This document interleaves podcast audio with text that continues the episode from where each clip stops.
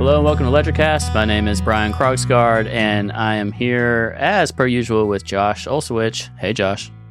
Hey, Brian. How's it going? That intro is loud. Yeah, I don't know why it was so loud, but it's loud. It's large and in charge today. It is large and in charge. How you doing? Good. I feel like we're getting the little trickles of news here. Having's over with, thank God. All those articles and garbage streams can just shut the hell up already. Sorry if you enjoyed them, but hey, it's like investing. None of this stuff should be exciting. It should be boring. You know, great, we're building a community, blah blah blah. I just hate the commercialization of it. Investing it's like watching should be boring. Trading should be boring. Yes, it should all be boring. It's like watching Christmas get commercialized. If I was religious, you know, I could only imagine. Podcasts should be boring. I mean, I listen to podcasts for an honest conversation between two people. This is what I've been saying for years. If we can have that, you know, that's fine. Yeah. People listen to us while they're mowing the lawn. Shout out to the guy on Twitter. I don't know your name, but you know who you are. I got something for you, though. Mm. This is representative of our podcast last week. Okay. Are you ready? Are you ready for this? I don't think so. Okay. This is it.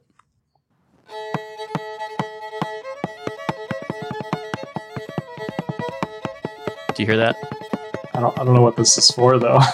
Do you know what it is? Do you know what that is? I know you're not a Southerner, but...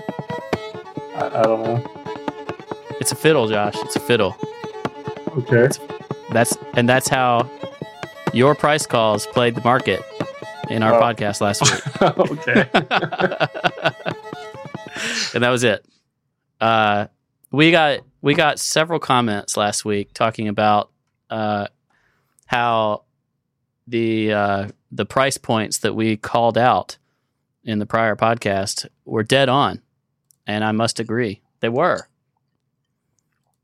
I mean, I traded it, so I hope so.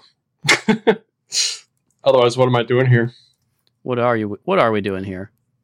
I don't know what I'm doing. I don't know, man. We got currency on Reddit all of a sudden, 15 years late. It's amazing. I'm kind of hyped about it, and you don't like it, or you think it's unimpressive. I did a video about it on YouTube, and I like some of the ideas, and but you're not impressed. Why are you not impressed? I guess I don't see the relevance. I mean, it's great we're getting exposure. You know, that's always good. It's like all the having articles from Bloomberg and whoever else.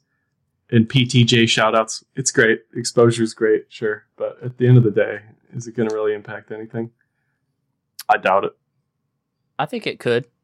Like I said in the video, not to spoil it, I think that what we could be seeing here is a token mechanism to be able to speculate on communities and websites, and I think that is pretty cool. I think there's some potential there because there's no ICO behind it. There's none of that kind of stuff. It's just bricks for this Fortnite community, and people can decide whether or not it has any value whatsoever. There's nothing underlying to try to determine that it has value. So at a baseline, it's just karma, and then it might or might not have value. And I think the fact that it could is really interesting when there's no like strings attached through ICO crap or anything else, you know?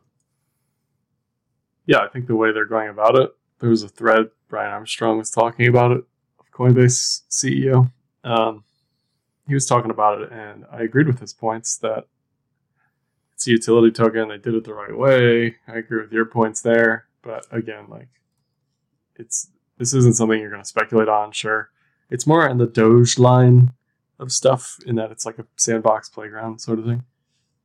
Yeah, and I think that's what's really cool. I mean, people value Doge, and I guess it really generated its value from being on Reddit and places like that, and it's kind of a meme coin. So I think some of these could take off, but you're not just saying, hey, they're not worth anything, they're just karma, but you're also saying you're establishing a free market capability for them in that they can go be traded, and someone can choose to buy influence in a community, or someone can be early in a community and spend time and energy, and essentially it's speculative investment in investing in that community. And then if the community becomes big and they have been stashing tokens by being a part of that community over time, they can cash out for their community participation in the future, which I think is fascinating. Yeah, I feel the same way about... So like before games have a live launch, they have a beta release, usually closed beta, open beta, like there's a process. And I feel this pressure to join like these closed betas of high profile of games, because it's like League of Legends, for example. Like I was in the closed beta, I played a ton of League of Legends. There's all this value stored in my League of Legends account that should tokens or whatever be available, similar to skins and CS. Like you could unlock that value potential because you were basically an early adopter in a community that blew up, right? So sure, like that'd be great. But on the other hand, I can always just go sell my account on eBay if I wanted to. Yeah, it's against the terms of service, but that's the point. This is a way that makes sense, and it's the deliverables are much easier. Like it's not, there's no counterparty risk or whatever you want to say. It's just a tradable token. So like those are some of the benefits of open networks where you just trade tokens on the open market. I think that's pretty neat. And it passes all those kind of utility tests and all that kind of stuff. I think it's an interesting test, and I would completely reverse my opinion if it started out as like an ICO with pre-sale and all that crap, because they just didn't attach anything to it. There's still some questions around centralization. Like, do you give these moderators all the control? How is it determined? Like how stuff's issued? Is it like a token per comment or per upvote or, like all those kind of governance mechanisms? But maybe they'll start to build in the governance procedures so each community can kind of decide for themselves. And then over time, that starts to impact the value of the token. I think it just brings a lot of interesting dynamics that were all the types of things people used to talk about in the token economy in the first place. And now we get to see a test of that. I mean, it encourages participation. It encourages network effect, but it also doesn't discourage spam and taking advantage of, click farming, that sort of thing. Yeah, so people essentially going and gaming the way that you, right? Especially if they get those tokens. Especially if they ever have actual value. It's just going to be like WoW Gold, where we have Chinese WoW Gold farmers who just sit there and do tasks in WoW for gold all day long. It's like it kind of devalues the currency from my perspective, What about from the participation of pulling people into the ecosystem, though? Like, just like Doge did. I mean, some people mined Doge because they saw it being tipped on Reddit, Don't you think this can pull people into the crypto ecosystem, get excited about tokens and Ethereum and what eventually Bitcoin? The crypto cult. Sure. I mean, yeah, it's fine. But it's like Doge. It's like Doge going to be super impactful on its own? No. Is it going to be a stepping stone for people? Maybe. Yeah, but Doge was absolutely a quality stepping stone for people. Yeah, I agree. A lot of people got into the ecosystem because of Doge. We need those like no values, pull you in types of things. Sure, but I don't know. Maybe I'm too cynical. Maybe I just don't care. I think you're too cynical. I like it. I think it's cool. I think that they did a lot of things right where they had an opportunity to do things wrong in some kind of cash grab or whatever for the folks behind Reddit, but they didn't do that. As far as I can tell, I'd like to learn more. Like it says there's 4.8 million bricks, for instance, and I don't really know all the details behind how that's done and what the situation is, like from a token economics perspective or whatever else, but it's pretty cool. Yeah, just be concerned with like privacy type stuff, even though anytime you upvote or downvote stuff on Reddit, I'm pretty sure it's recorded anyway. Yeah, somewhere somebody is. So like the ledger privacy issues are less relevant in that case because it's already recorded anyway, so I don't know. I just,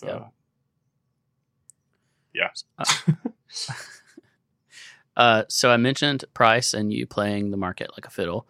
I think the biggest thing that we had talked about was that 8.1 level, which then we nailed.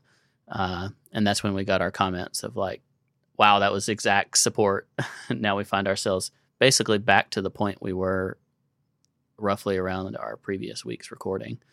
Is there anything significantly new for you from a price perspective? Are you more bearish, more bullish, just the same?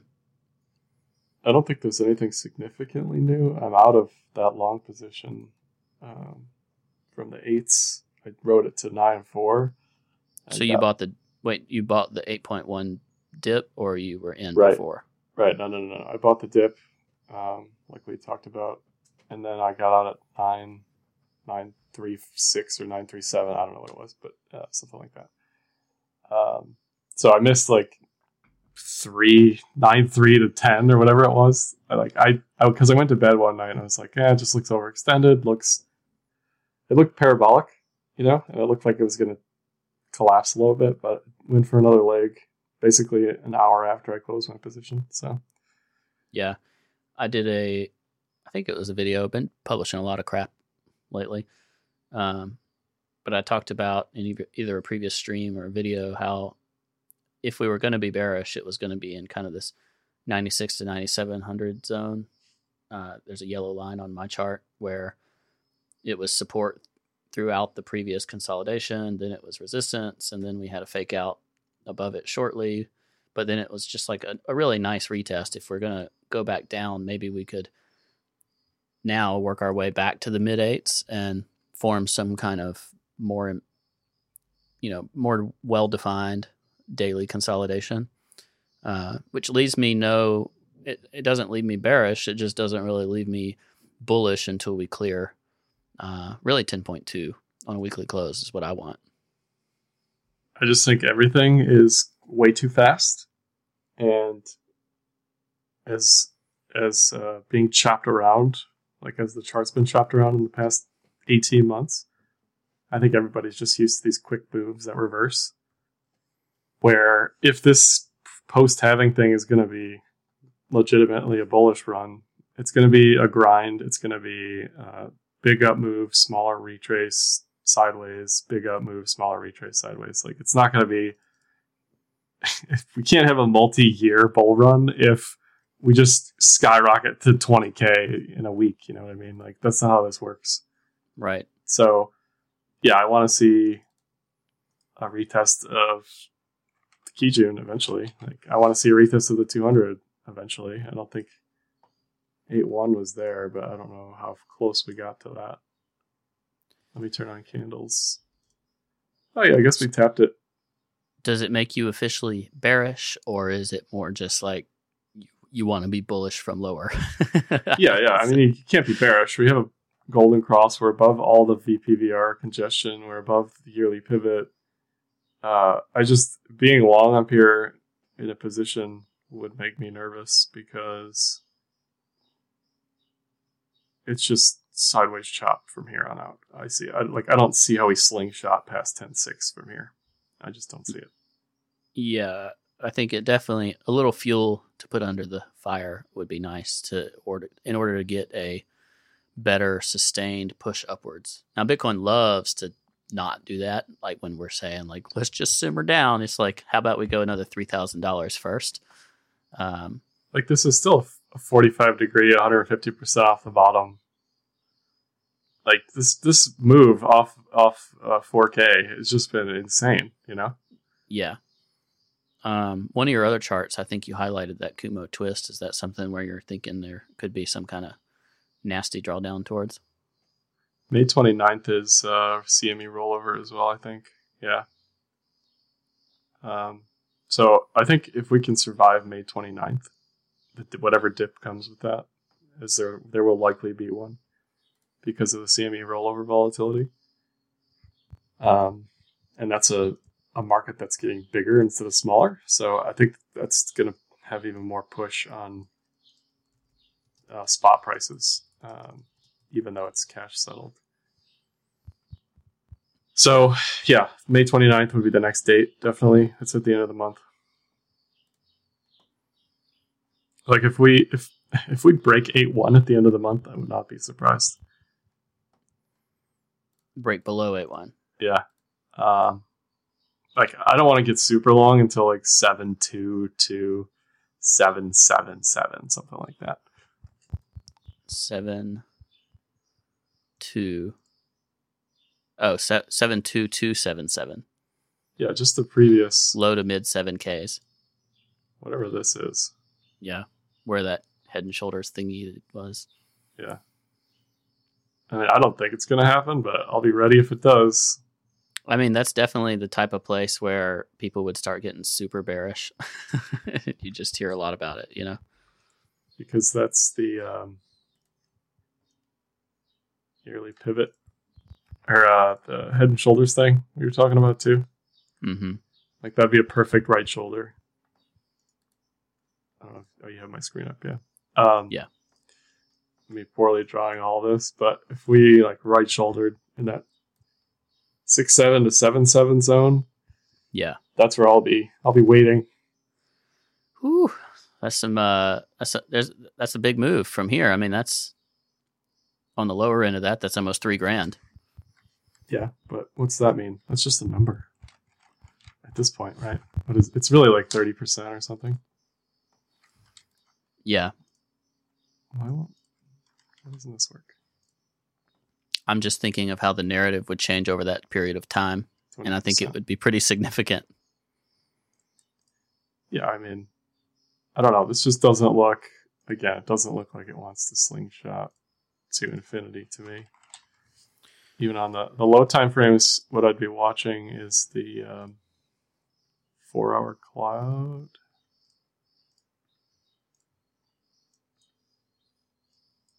And if we get that recross, that TK recross, then you can say, okay, there's enough evidence here.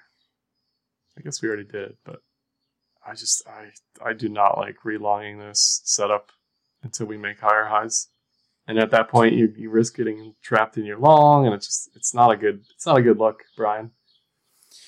Yeah, I can see it. However, if I look at, gold, it basically has gone this whole route without significant retrace yet. And I could imagine that we follow a similar path. I mean, this gold chart on a monthly basis is just insane. And it's really doing it on all time frames. Like I'm showing a monthly, but if you just look at the daily, like it just does not want to dip. It got a dip when the whole market went to crap of like 14%, and then the rebound was immediate. It consolidated for really no more than like 2 weeks, and now it's breaking out again, pushing up into that all-time high consolidation zone from 2012 or whenever that was. So I know Bitcoin and gold aren't the same thing, but I feel like, as we've said a lot of people are using them similarly, it seems. Yeah, there's a lot of variables. Halving's over with, but there's the whole macroeconomy variable. There's the yuan devaluation, which is rearing its head again. I just noticed yesterday. We'll have to start tracking that again. Yeah, and this is simultaneous. Bitcoin getting a positive move, gold still going up, while the S&P finally had a multi-day drawdown off the 0.618, like we talked about as a potential resistance area. Never did tap that 200 like we thought it could, and it's looking like it wants to potentially make a recovery here, but I don't know, it just looks like sideways crap to me. But sideways or down for the legacy market, at least in the indexes, while gold and Bitcoin both show strength, is definitely fascinating. And I have the I agree, definitely. Like to see us finally decouple from legacy markets, at least for the brief moment. Yeah, for now. Is good. Massively, massively good. If you look at the USDC and Y chart I have up, like we're basically back at the highs of August 2019. Yeah. And like, man. I remember when we broke 7 in July. No, that was August as well. Like, I remember the Bitcoin chart, how we broke up like that day, you know, like it was perfectly timed. So if this just keeps going, yeah, that's going to be bullish for Bitcoin as well. Yeah, that I haven't looked at that chart in a long time. Yeah, no, that's why I said it. I saw it the other day. I was like, that's a 7-1. That's a really high number compared to where it was. Well, remember that 7 pin from 2008 to 2011, and we were talking about this back when it was first breaking through it, and seeing what it's done since then is fascinating. We got a good question from Bill 388. What would be more of a surprise? Test the 100-week moving average around $7,100 or breaking through the high made in mid-2019, so 13.9. 7,100 or 13.9, which would be more surprising? 13.9 first, definitely. Yeah, I agree. I think 7,100 is...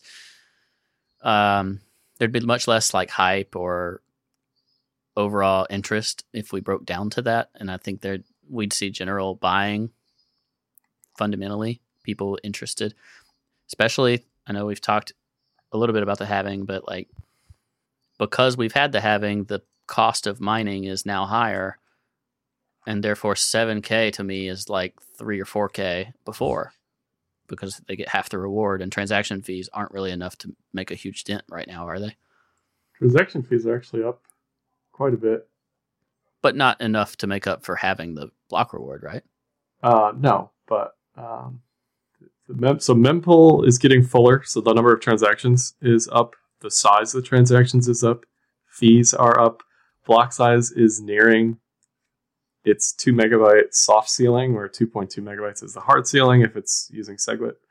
And to me, this is all good stuff, because if fees are high, then there's this massive narrative around scaling, and like, any governance issue for any coin is generally just super bullish, because there's just a lot of people with a vested interest in that at stake, right? So, yeah, to me, that's always a good thing.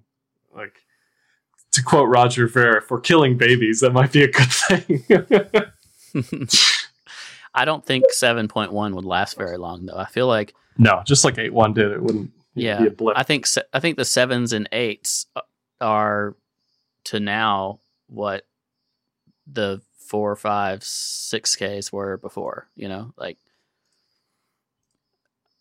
I think miners are going to hold for higher prices. The price of mining is more expensive. So unless they capitulate, they want higher prices to be able to be rewarded for their mining activities. So I think that can draw us upward, unless they capitulate. And since they knew this was coming, I think it just reduces the selling pressure at the low numbers and instead creates more buying impulses for people buying that dip. So you've got a few moving parts. You've got people what's been the difficulty adjustment? Or I know it hadn't happened yet, but what's been the hash rate? So difficulty adjusted, yes. No. What is this? What's today? 15th, 10 days Today's ago. Today's 15th. So we're due for another difficulty adjustment in 3 days. Which would be the first since the halving, because it's been a couple weeks. Or it's been 10 days. It says it's flat on this website, but I don't think that's the case. So I'd heard hash rate went down a little bit. Yeah, if I check BitInfo charts, hash rate went down 20, 30% maybe. But you've got several moving parts. You've got people using old S9s who are definitely out of the money right now. You've got people who have basically free electricity using whatever they can to mine. You've got people who are super over-levered in China and are probably hoping prices go up. Then you've got people who are just capitulating and saying, you know, I can't afford it. I'm just going to sell everything. And if we look at the generation versus spend, so this is coins that have been mined, and they can track the wallets of the various pools and miners. And you can see we're outspending our generation. So right now miners are offloading coin. So that isn't bullish from a short-term perspective. Miners first spend, is that just a wallet transfer? Yes. So you can see between April and just before halving, they kind of hoarded, and now very clearly we're outspending. Yeah, so they were generating more coins than we're transferring out. Right. And now they're transferring out more coins than are being generated. Right. So there's still a lot of variables, definitely. But I can't look at this and be bullish, right? Because it says like mining whales are moving coins, you know? Yeah.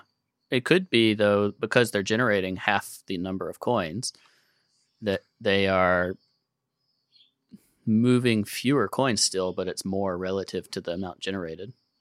Yeah, if you look at where it was to where it is now, it's definitely they're moving less, but they're still moving more than they're generating because they're generating less as well. So this will take like a month to probably find an equilibrium. But Ant782 brought up a fun point that gold miners are doing similar. So he must have looked at some of the stats, but it makes sense. Like as the price of gold goes up, some of those miners may say, like, look, I like this price. I want to lock in $1,700 gold because we're, I don't know, some X dollars of profit at that price, so they can start hedging or they can start selling some stuff they have in inventory or whatever. That same component, that same idea exists for our market as well. Meanwhile, the value of those gold mining companies has gone up even faster than gold. But we're not seeing the evidence price-wise with Bitcoin that it's at a price where they want to lock in, mid 9Ks necessarily. Or at least I haven't seen evidence of that. So I mean, they could have been hedged, pre-halving. There's like a million different variables here that these people could have been doing. It depends how big the miner is, how much planning they've done post-halving. It depends how many miners got together and said, we're going to do the same thing, as in we're going to basically manipulate the market by not selling what we're generating before halving. This could just be a massive mind meld between the miners, wisdom of the crowds type thing. Yeah. I somewhat doubt that because it's pretty stark, Yeah. But it's impossible to actually verify. Do you have that chart where it talks about like the age of coins in the heat map? Yeah, so that hasn't really changed. That's another question from Ant, where he's asked if we thought there'd be more hodlers this time around to protect Bitcoin from a market dump. So, do we have strong hands in the market right now, or are they weak hands? I think actually we really don't have a lot of retail or FOMO or anything right now, so I think generally we have strong hands in the market. But price gets high enough, people start moving coins. But Josh has this graph right here that shows whether the coins are hot or cold. Can you explain the way this graph works?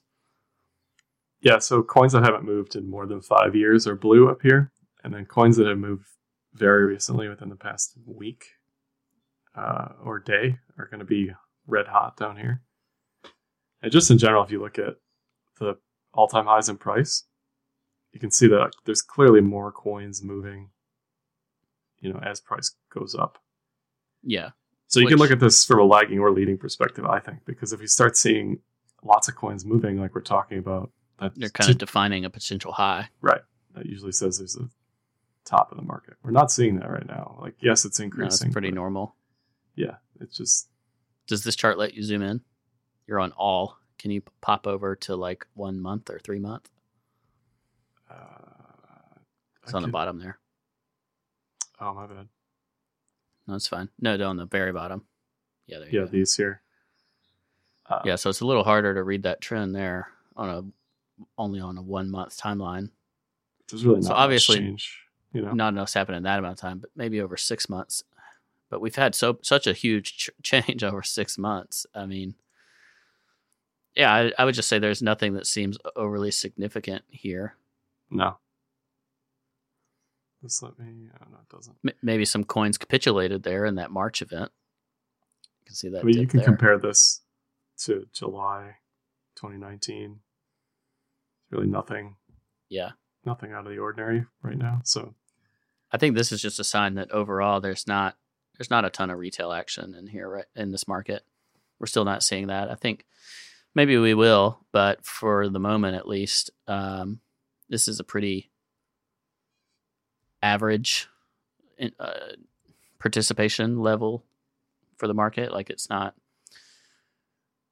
We're on the news now. It's in the narrative. Some macro people paying attention, but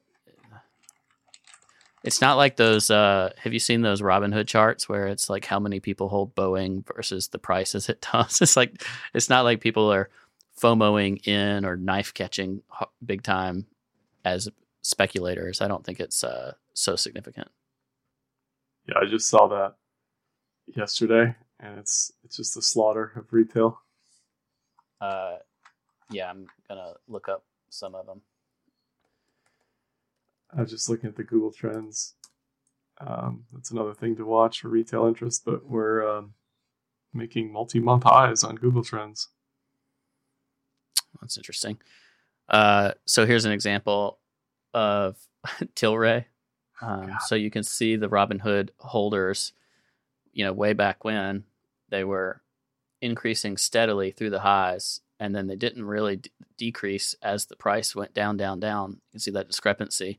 And then when the price went to zero, almost, as it capitulated, the Robinhood orders just went up and up and up, knife catching. So, like, this is what retail action looks like if people are paying attention.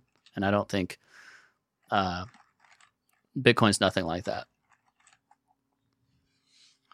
Yeah, I agree. But the Bitcoin chart would have looked a lot like this Tilray chart back in 2017. But I think we're past any of this kind of momentum. Really? I think it's the opposite. I think you're going to see, well, maybe not the opposite, but like when I got in 2013, I feel like a ton of people bought the all-time high, right? Yeah. Because that's what, like, you typically don't get a bunch of people buying the bottom, you know? Unless, yeah, which makes some of these interesting in the legacy market. Like, I'm looking at the Boeing one on RobinTrack now, and the number of people holding Boeing 10x from 30,000 users to 300,000 Robinhood users as it went to sub $100. So as it lost more and more of its value, more and more Robinhood people bought it. So, like, makes me feel like maybe that's not a bottom on Boeing. Yeah. I don't know quite how to read that into crypto, but you can see what retail participation looks like. And there's the other side of this too, like Tesla is a good one. Well, you can compare Cash App buys per quarter to price. Yeah. That'll give you a similar type picture. Yeah, that's an interesting one. I didn't look at that. Do you have a chart of that? In the meantime, really. I think Tesla is interesting because people finally stopped holding Tesla because it was lagging behind the market when the whole market was pumping in 2017, the legacy market. And then Tesla started finally going wild, and the number of users coming back to hold it again started to go up, but only mildly as Tesla was going to like $1,000 a share. Then Tesla dumps, and like those users really pick up. So it's like knife catchers galore on Robinhood. But I think the Tesla one's interesting because when Tesla was just ranging and doing nothing, you finally started seeing capitulation from some of those retail holders. And I think we got through all of that stuff back in 2018. Like, I bet the Bitcoin chart looked a lot like that in 2018, where people were like, "Screw this, I'm out of here." At, you know, like when Bitcoin broke down from 6,400 to the 3Ks and things like that, and then that's what marked our bottom. Is probably the retail interest just disappeared completely. Right, when you see the capitulation fear, yeah, that's, you want to see that spike. You know, you typically see it on volume per day or something, but I'm just looking at their earnings. I don't have it as a price chart, but it's from the block. They did something on it. Square is just continuing to almost double quarter over quarter. Yeah, they're crushing it. Definitely crushing it. I mean, it makes sense. They don't charge a fee on the purchase, right? It's just they're pricing it on the spread. Yes, I think.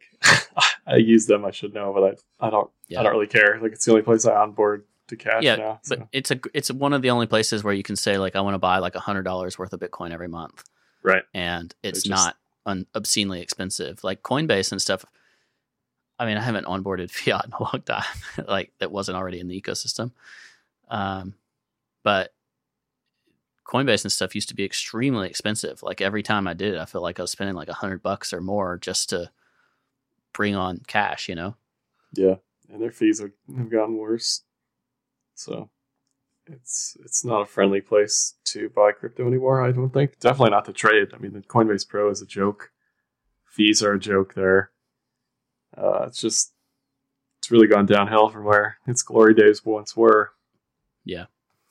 All right. So do you think we have to breach 20K and make a new all-time high for FOMO to kick in, or can it kick in earlier? And I think that test up to 14K was actually a signal for this to say yes, because people weren't really following and FOMOing super hard when we went up to 13.9K. So I do think we probably have to have an all-time high, see a significant event for retail to FOMO back in. Or maybe it's just a series of a thing about time. Like so many people got burnt on crypto. Like, I mean, remember like people talking about it at Thanksgiving and Christmas, and we had these holiday pumps because people were telling their families about crypto and how they're going to become millionaires. And there was so much pain from that. Maybe we just need more time. Maybe crypto will just kind of exist in its own little world until people can't ignore it anymore, which kind of makes me more bullish on the potential ceilings for a new bull run. Like, because in my mind, I've always thought, okay, I do actually think we'll eventually breach 20K. I'm not trying to predict when, but like when we do, maybe it'll be a year or 2 year run up to something like 40K to double the price from the all time high. But if it takes a long time for people to start giving it seriousness and get that retail, everyday person type of interest in Bitcoin, maybe it does have more. Maybe it can triple again and, you know, like 60K or more. But you start to get into overall market cap, like relative to gold, for instance, that's kind of insane for Bitcoin at those prices. Yeah. But again, it's just a number. We just printed 7 trillion. We're going to print X trillion more. Like, what does it even matter anymore? You know, we haven't had Bitcoin we had it post 2008, but we haven't had it in a several multiple of 2008, which is what we are now. Yeah. You know what I mean? I was just looking at, we're talking about FOMO. You can see that a few ways, I think, but I was looking at issuance versus fees, and it looks like I can't fix these. So issuance in USD went down to 7 million after halving. Okay. And fees per day are now up to 1.4 million. Wow. So that's more than 10% of the block reward, you know? Yeah, so it's pretty expensive to move Bitcoin right now. So, you know, I see people complaining, Taylor Monahan of the ETH wallet, I forget the name of it, but she was complaining. It's My Crypto. Yeah, My Crypto wallet or something. She was complaining it's $2 to send a transaction. And that might be the case for that specific wallet if the fees are estimated improperly or something, but you can always send it for a lower fee. It just takes longer. So if we're talking about on-chain stuff, that's one way you can look at it. If we look at... I mean, that's late. That's like summer 2019. I don't know what it's relative to 2017. This is the mempool, unconfirmed transactions. You can see... Jeez. Is Roger Ver sneaking in again? Or no, this is legitimate. This is all legitimate stuff, I think. So the blue stuff on this graph is stuff sent with a small fee. For people listening and not watching, this is like that, what do you call this? Like a, not a histogram, but like an area chart colored in based on density of the mempool. And I mean, there's a lot of unconfirmed transactions. So this is size. So the blue stuff is smaller in size. Mm-hmm. This could be someone consolidating UTXOs, so unspent transactions. Yeah. Could be. If we look at fees, you can see that fee spike pending. That's 25 BTC. That's massive. So block space is getting more expensive, which to me is bullish. You know? I was about to say. So it's bullish relative to our discussion earlier. That's one way to measure FOMO. You know, just people sending transactions. If we look at institutional FOMO, BTC CME futures OI is at an all-time high, and notional might be close to an all-time high. I'd have to calculate it. Their options open interest is exploding too on CME, right? Yeah, and so is backed. Backed kind of came back to life. It's good to see the physically settled. So that was 42 million versus 43. So they're physically settled almost at an all-time high in volume. This is all probably having related, hedging or whatever else, but it's still good to see institutional, especially physically settled versus cash settled. Yeah, you got to watch out for those strike dates though and expiries, because a lot of goofiness can happen around a market if there's a lot of open interest at a specific expiry date or specific strike price. And this is skew. We have really good data. Yeah, so BTC options OI is basically ballooning past $1 billion, massive all-time high. I mean, that's the type of open interest we saw in BitMEX at heights when it caused big market moves. So that's fascinating. Yeah, I think there's a lot of people. There's a lot of interest to be harvested. Deribit is just insanely high. Very CME. Much a maturing options market, but really not maturing with retail traders, it seems. Like this is probably more institutional, or at least, professional, if not institutional. Well, my position was always options are more sophisticated, but people like to argue with me that more noobs use options. But I don't know. I think that's garbage. I think it's definitely more sophisticated. It's much more difficult to understand, and you don't get enough options open interest from people just like buying calls, just like moon boys buying 50K calls or whatever. I think this is much more likely to be professional traders trying to get an edge or balance out their positioning in spot or futures or something else. So to see all that stuff rising is bullish for sure. On-chain, anything is super bullish. Active addresses broke 1 million again. Wow. The other day. This was, what day was this? And we only have seen those when we were above like 12K, above 1 million addresses. Yeah, I mean, if we pop price on here, 1 million, we just don't see it. It's usually at the highs, right? So to see 1 million already is interesting. Yeah. And the weekly average. All of this to me sounds like pretty bullish narrative for Bitcoin. I'm bullish. Which makes me further believe, even though we're talking about the potential for dips, that they could be short-lived. I'm bullish medium term. I'm just it's hard for me to be mega bull right now looking at technicals. Yeah. No, I totally agree. I think a short-term drawdown makes sense. Monthly active addresses hit a 2-year high. I mean, this is all good stuff, right? You don't want to be, if we compare this to like Neo, for example, I guess even Neo is up. Damn. No, sorry. It's not. Ha! You don't want to see. You don't want to see that. You don't want to see this picture where you're just flat into the abyss, nothingness. Right? Like that's the death of a coin, and even OMG, which just got listed on Coinbase. Is OMG on here? Look at Litecoin too. Somebody was asking us what the on-chain data looks like for Litecoin. It's up, but it's not.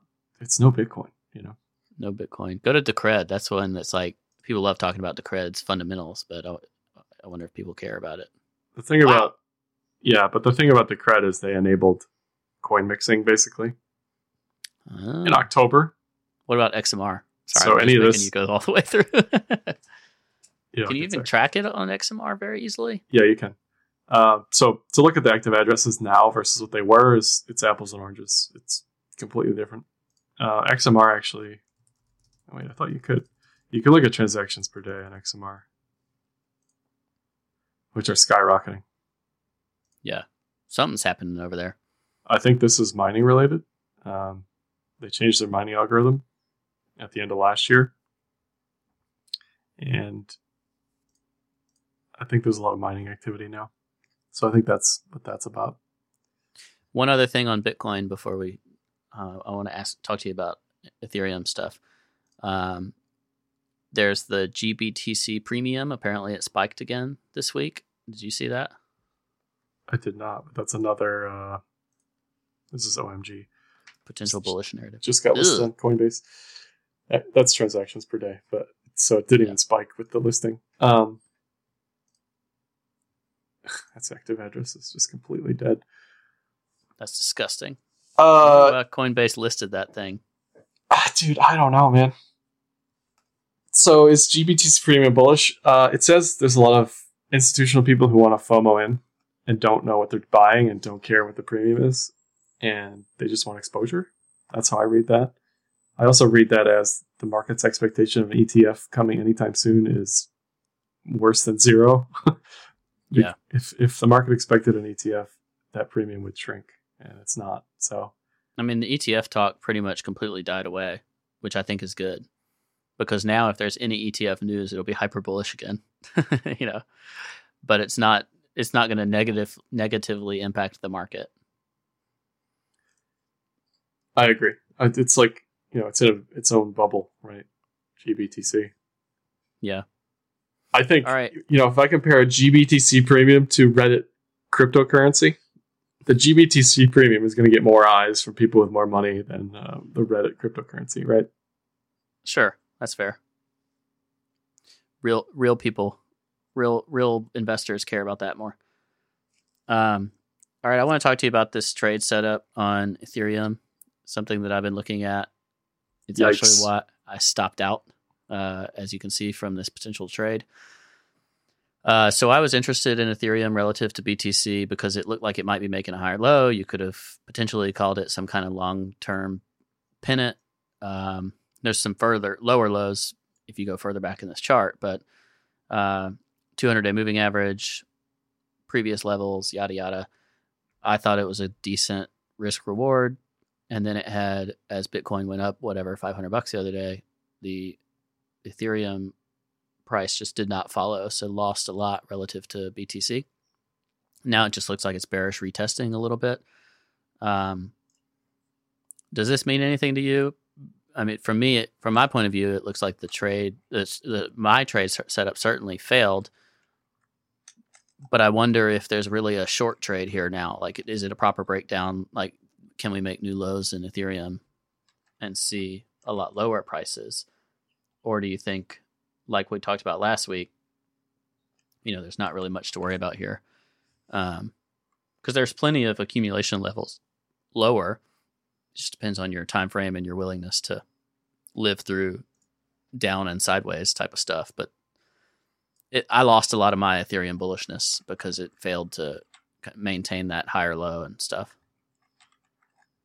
I mean, you're going to see FOMO during fundamental events. I mean, talked about this last week, I think, but like, there's the halving FOMO, clearly. There's going to be ETH phase 0 2.0 FOMO, clearly. That's coming allegedly June, July this year. We'll see what happens. But yeah, so you know, I mentioned this last pod, I think, but I expect ETH to outperform BTC later in the year, just based purely on the FOMO from to the proof of stake stuff. Even though it's going to be like Cardano, where you're going to do proof of stake with this beacon chain and you're going to accrue a reward, but you cannot spend that reward till months down the line.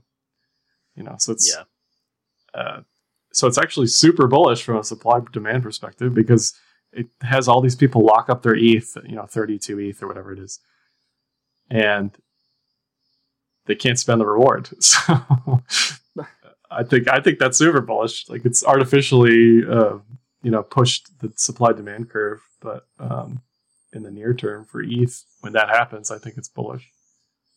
Yeah. Either way, I don't think that I'm very bullish unless it shows that it can like maybe sweep and retackle this level. It's also pretty close to the high volume node. So I'm just not interested until it starts to show proof in that trend to the upwards direction. Like I still want to be looking out for trades. I just don't see the setup right now, personally. Yeah, I mean, it looks like it went from an Adam and Eve to an inverted Adam and Eve. Yeah, it does. It really does. It looks like a massive topping formation, just back into jail at best. It's nothing I want to buy based on the trend. And if anything, it's going to be stuck in this range from 017 to 027, you know, for the next however long. Year, 2 years, 3 years, who knows, right? Yeah. And, it still looks like kind of the best of the bunch. I mean, I look at something like Litecoin relative to BTC. You're totally catching a knife here. It looks like absolute garbage, particularly relative to both its own history and other coins. I mean, Tezos looks weak. Looks like it wants to make a lower low. Looks like it could be making the world's largest M and go very much back to jail. Like 17K sats. I could totally see that. Big high volume node down there. I know Tezos fans don't want to hear that, but looks like Bitcoin dominance could keep going up to me relative to these larger caps. I mean, look at EOS BTC too. It's just... Yeah, I know EOS is still crap. Link is Link is lagging a little bit, and Link is like super Chad coin, you know? Where are Link Marines? Like, it's usually the one that reacts the fastest. Zcash back to near all-time lows. What a surprise there, right? That's why you took off half. No, I took off everything, right? Oh, you took off. I don't have any. No Zcash. You played Zuko and everybody else. I played all those noobs. Yeah, it's back below 200 almost immediately. Man, that looks ugly. Yeah, I do not like that. Ugh. So our alts story went from, good risk reward to that not playing out. You know, and that's what happens when you look at these from a good risk reward standpoint. Is like if they fail the level, the stop is tight. So 2 weeks later, I go from being pretty interested in what I see in large caps to stay far away types of levels. Sailor 07 brought up BNB also making lower lows. That was another one where I was really interested, but it failed. I stopped out, and thank goodness, because it bled for another like 2 weeks straight and still looks like crap. Yeah, that doesn't look great either. Now you can always say, okay, bottom things. If you finally capitulate, finally make these lower lows. But technically, it's just not telling you to buy here. It was telling us there was a good justification for trying to, get in before. This is just, there was no trend confirmation. There was trend failure. It almost looks like a head and shoulders. I think we mentioned that maybe 2 weeks ago. Yeah. A not inverted, positive. No. Right. Regular head and shoulders at a bottom, right. Which is... Hyper bear, right? Yeah. So that's ugly to me. I mean, I have not yet looked at one of these altcoin charts for large caps that is bullish to me. I agree. And look at BTC dominance. It's got its golden cross today for you got it pulled up. Yeah, for BTC dominance, and we talked about that at least for the past 2 or 3 weeks now. Yeah, I mean, when we were talking about this, it was right at the 200-day moving average as well, and kind of a diagonal level for opportunity in terms of altcoin stuff, but it broke up through it. So it's, dominance is taking over. It looks like dominance wants to go significantly higher, which makes me believe now, if you do want to speculate on altcoins, large caps is not the place to do it. You got to go dig in the dumpster and go for the low caps if that's where you want to play, because there's always people playing, but I'd be hesitant trying to do it in any large caps. It sounds like a slot machine. There's always people playing. It's just some people lose and some people win. There's just always people playing. I'm just saying, there's always altcoin speculation. There's always people trading them, but I think it's much harder to do with large caps and kind of across the board relative to dominance, things like that. I think you got to pick your poison, and obviously you're taking a much different type of risk relative to large caps when you're playing small caps. But it makes me say, all right, Bitcoin's good, and then I want to make some maybe calculated bets on lower caps or mid caps, things like that. Yeah, I just want to mention BNC Pro plug real quick. Just something you can do with your own personal shitcoin portfolio. And you can do it at ledgerstatus.com/BNC. And it's free. And it's a freemium model, but it's largely free. You can do anything I'm doing here for free. So yeah, you can track all your stuff, track your portfolio, sort by exchange, sort by coin, that sort of thing. And you can either sync your trades or add them manually. Right, so you can sync the APIs, anyway, but it's cool. It allows me to do stuff like this, so I can say, oh, I'm actually up in USD. Am I up in BTC? Probably not. Yeah, just barely down in BTC, though, not much. Yeah, it's actually not bad. I think I'm down in ETH. Yeah, a little bit. Must just be based on the timing. Yeah, but, overall. That's a pretty reasonable risk on the downside to have taken. Yeah, it barely was ever under my 10K buy-in, Yeah. Nothing to be ashamed of there. So it's interesting to just track. I've tracked stuff. You did do some take profit there. Like, for the most part, you've been very passive with this fund, but you did take profit. Like, if something went up enough, you took some off the table, which is probably what saved you, right? Yeah, so I took profit on Zeke. I took profit on Tezos, then I rebought lower. Did you ever take profit on XLM? No, I'm still holding XLM. It's still in here. I closed Loom. I think it was for a profit. I closed ADA for a profit. I can't remember how much Loom was at a profit, but they announced that they're there it is. Changing tactics. Yeah, they're exit scammed from what I could tell. Yeah, so if you click on your buys and sells. What is this? I don't know. The way it's in here, it's hard to tell because one's denominated in USDC, one's denominated in Loom. Yeah, so that's pretty cool. BNC Pro, most apps aren't going to be as easy to track your NAV over time, net asset value. Yeah, so cool. Performance over time. It is cool. Go to ledgerstats.com/BNC. Free plug for BNC. Friends at BNC. Josh writes there. Speaking of that, Josh, what the heck are you writing, or what else do you have to talk about today? What am I missing? Today I got nothing. I think we exhausted everything. I wanted to talk about on-chain stuff. That's really been the story. On-chain is just ballooning. I had this really good in-depth TA article that editor is still reworking a little bit, so that's coming probably next week for BNC. Cool. Oh, the only other thing I saw newsworthy and tradable was FTX is launched. They launched yet another product. I'm actually trying to interview Sam soon. The Bitcoin hash rate futures is now a product on FTX. So miners can hedge their risks, I guess, through that, according to the block. They're just pumping out a ton of these products where I'm not sure exactly how they'll trade because they're not traded anywhere else. So it's like just this singular market, but it gives an opportunity for people that can to see what they can make of that if they want to try to trade hash rate trends and things like that. I thought that was kind of interesting. That's the only other news I saw. Y'all go to YouTube and check out some of the videos that I've made. I've also been putting other streams here on Twitch, some shorter ones.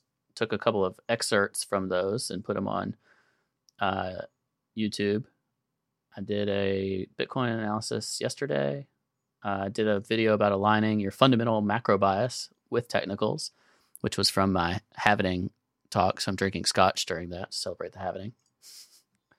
And today I did a 10-minute video on the Reddit thesis. So that's what I have going on. And Josh, your stuff is on Brave New Coin. You'll just go to bravenewcoin.com and check out Josh's articles. He's putting out a ton of them still. If you just switch over to the price analysis column, you can see that's pretty much his little corner of Brave New Coin. So you've recently done Cardano, Bitcoin, BAT, Dash, EOS, Augur, all of the coins. Just the hits. BAT, another one that's exploding in network effect. Lots of new publishers for BAT recently. Yeah, I mean, they're doing some pretty interesting stuff. I got BAT pulled up here right now. That's what I'm browsing with. I like BAT. I like most of the stuff they're doing. It's a good browser. Not fully on board with some of the changes. They're monetizing through like a Binance widget, which is, it feels like it makes it super crypto and not just a browser, you know, like if you're just a random person seeing that.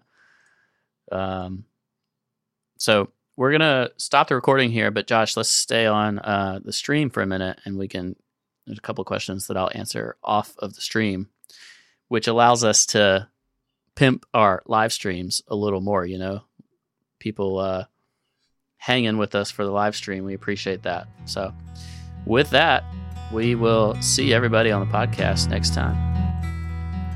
Thanks for joining us. Monuments crumble in the blink of an eye.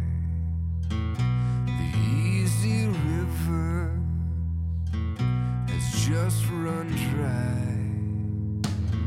In a house of cards, I feel the breeze wound so tight, I can barely breathe. Oh, the chains. Oh, the chains. Lord, the chains. Come release me from the chains.